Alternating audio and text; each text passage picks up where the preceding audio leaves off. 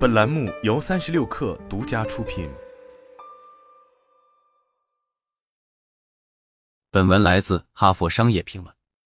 即使是优秀的领导者，也可能在无意间制造虚假的紧迫感，影响团队士气、成员身心健康以及表现。比如拉姆，他对绩效的要求很高，因此给自己和团队强加了过于紧迫的截止期限。还有奥尔加，他的敬业精神使得他不愿向高层领导者提出异议，导致自己的团队要承担过多的工作。或者赛布，他的竞争意识使得他在探索新创意和新趋势的时候，让团队承担无休止的变化。当然，你会希望自己的团队对重要的事情抱有真正的紧迫感。然而，人容易混淆虚假的紧迫感和真正的紧迫感。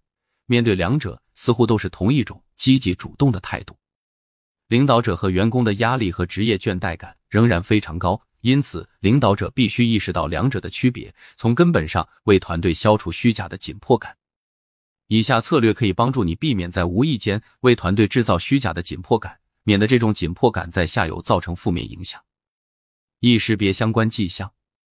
领导者不会故意制造虚假的紧迫感，但虚假的紧迫感会潜移默化的成为团队常态。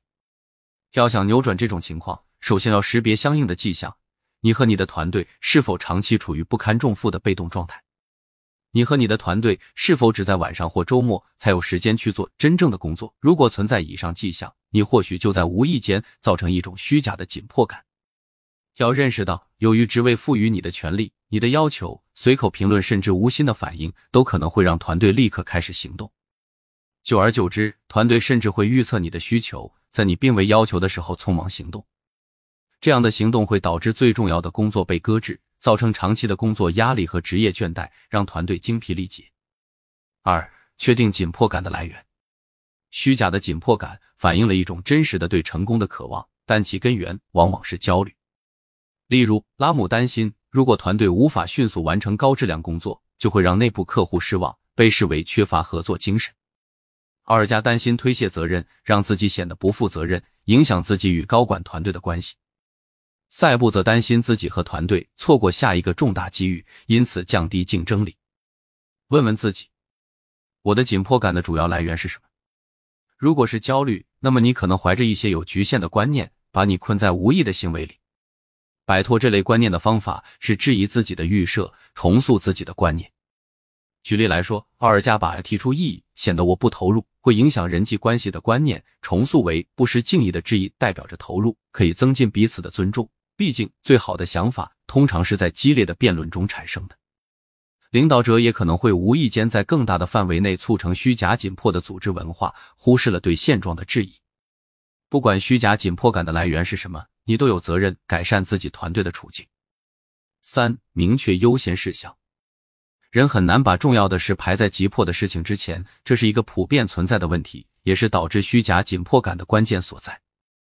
研究表明，我们会优先处理截止日期最短的任务，即使这些任务并不是最重要的。而且在尝试改善状况的时候，我们默认的方式也是做加法而非减法。沉没成本谬误使得我们不愿意放弃已经投入的努力。承担压力的时候。我们往往会忘记后退一步，关注最重要的事。制造心理距离可以帮助你关注全局。想象一下，物理距离、时间距离，或者与当前状况相关的不是你，而是其他人。举例来说，你可以问问自己：想象一下，一年以后我们该做的最重要的事情是什么？或者，如果是其他人的团队，我会建议他们如何安排任务的优先顺序。另外，还要有意识的关注。放弃已投入的时间、金钱或努力可能带来的收益。问问自己，不再继续下去会有什么好处？如果不停止，我们会付出怎样的代价？设置一些提示语，提醒自己做减法是有益的选择。让团队列出他们认为在未来一年里可以少做或不做的事情。四、采用战略性拖延。拖延通常带有负面意思，但如果有目的的利用拖延，也能发挥积极作用。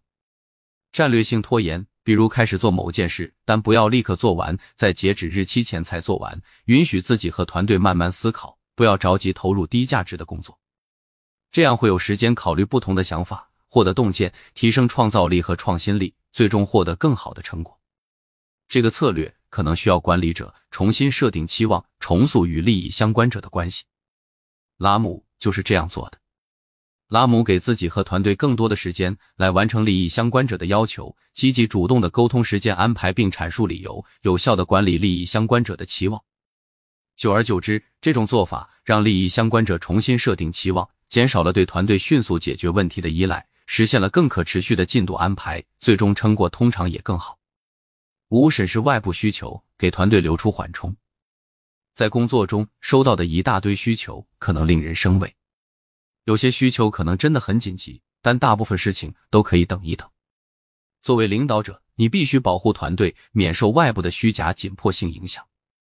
举例来说，比如你的上司向你或你的团队提出了新的要求，虽然你想表示愿意配合，但领导者通常意识不到满足其要求需要付出的努力和权衡。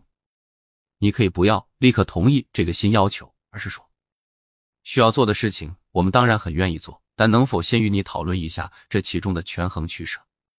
毕竟，考虑不同行动方案的成本和收益乃是战略思维的核心，也是高管层高效领导力的基础。如果你的团队成员忙于处理多项外部要求，你要提供明确的指导，告诉他们哪些要求应该完成，并且授权他们对时间不切实际或超出团队职责范围的要求提出质疑。不过要注意，团队成员可能不愿意。向外部利益相关者和级别更高的领导者提出质疑，你要主动介入，向外部利益相关者表示经过深思熟虑的拒绝，或者目前做不到，为团队成员提供推动力。六、培养团队文化，重视真正紧迫的任务，与团队一起制定规范，形成合理的运营节奏，思考紧急任务的具体定义，如战略调整、重要客户需求或安全问题，并安排定期回顾。重新评估优先顺序，识别虚假的紧迫任务，还要设置合适的沟通渠道，根据紧急程度确定合理的预期响应时间。比如，设定电子邮件回复时间为二十四小时至四十八小时，除非是带有紧急标记的邮件。倘若没有明确的规范，团队成员可能会放下手头的工作来回复你发来的并不紧急的邮件。允许团队质疑任务的紧急性，对虚假的紧急任务提供反馈。许多人都难以对领导者提出异议，因此要先让他们有心理安全感，觉得这样做是安全的。如果团队成员质疑截止期限，你要倾听、考虑并认可他们的观点，即使你必须坚持这个截止期限不变。虚假的紧迫感会助长被动回应的文化。假如每一件事情都很紧急，就几乎没有机会开展有深度的创意工作。这类工作通常只能在有时间和空间的情况下蓬勃发展。利用以上技巧，可以帮助你关注组织中真正紧急的任务，让你的团队获得优秀的成果，并长期保持优秀的表现。